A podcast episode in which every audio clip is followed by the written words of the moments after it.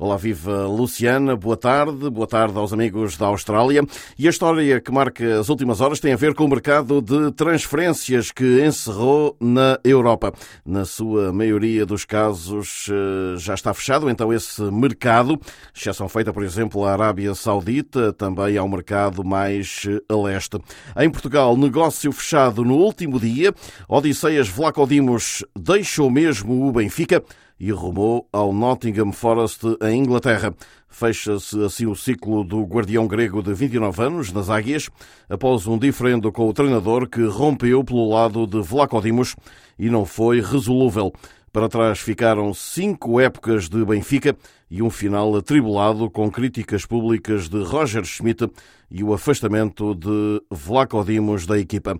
O guarda-redes deixou o Benfica com 225 partidas realizadas e ainda quatro títulos conquistados, dois campeonatos e duas supertaças.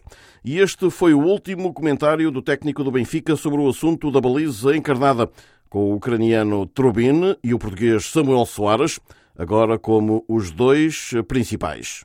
Uh, Dei algumas semanas a Trubin para se habituar a tudo, para ter ligação à equipa e confiança. Tem evoluído e isso é muito importante. Decidi mudar após o Boa Vista. O Samuel mostrou que está também pronto para jogar pelo Benfica. E agora temos uma nova energia na baliza, com muita qualidade e experiência para jogar a Champions League. E no último dia do mercado, o Benfica contratou Juan Bernato, emprestado pelo Paris Saint-Germain. O lateral esquerdo internacional espanhol é cedido ao campeão luso, sem opção de compra. Na mesma posição, à esquerda da defesa, Ristich saiu para o Celta de Vigo e Jurasek está lesionado. Também o jovem norueguês Sheldrup deixou o emblema do Estádio da Luz por empréstimo. Lá fora, em português, em Inglaterra, acabou a novela Mateus Nunes, que reforçou o Manchester City. O médio recusou-se a treinar no Wolverhampton e foi oficializado nos Citizens, campeões ingleses e europeus. Mateus Nunes assinou por cinco temporadas com a equipa de Pep Guardiola. Ainda em português, caiu o negócio João Palhinha também no último dia. O Fulham terá recusado vender o médio português ao Bayern depois de não ter encontrado um substituto para Palhinha. João Palhinha já tinha até feito fotografias em Munique com a camisola dos bávaros, mas regressou a Londres. E João Félix vai jogar finalmente no Barcelona, como desejava, depois de semanas e semanas de espera Zero minutos esta época no Atlético de Madrid e um diferendo com o treinador Diego Simeone. O avançado português vai cumprir com o objetivo que já tinha anunciado, jogar nos catalães.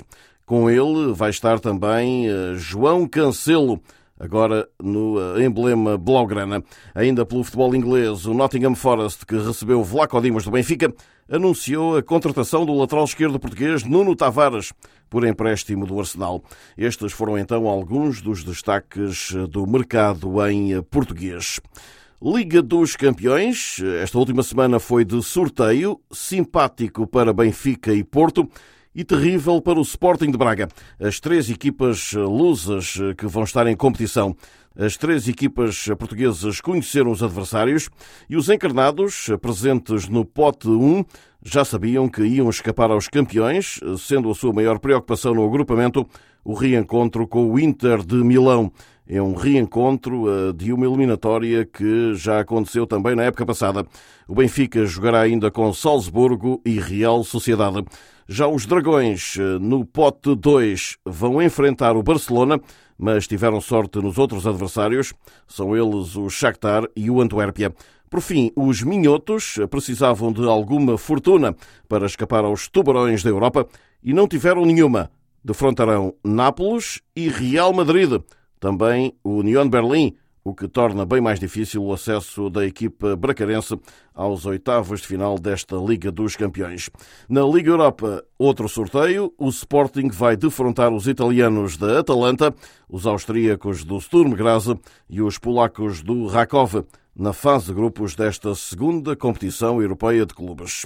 Por fim, digo-lhe que a FIFA deu razão ao Málaga no caso Ricardo Horta e condenou o Sporting de Braga a pagar 12,3 milhões de euros.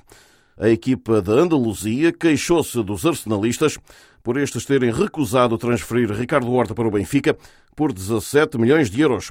Quando haveria um acordo para aceitar uma oferta igual ou superior a 10 milhões. E agora a FIFA vem dar razão a isso mesmo. O Sporting de Braga, entretanto, apresentará recurso no Tribunal Arbitral do Desporto. E assim saímos por hoje, não sem antes deixar, como sempre, um forte abraço para todos. De Lisboa para a SBS Áudio, Rui Viegas.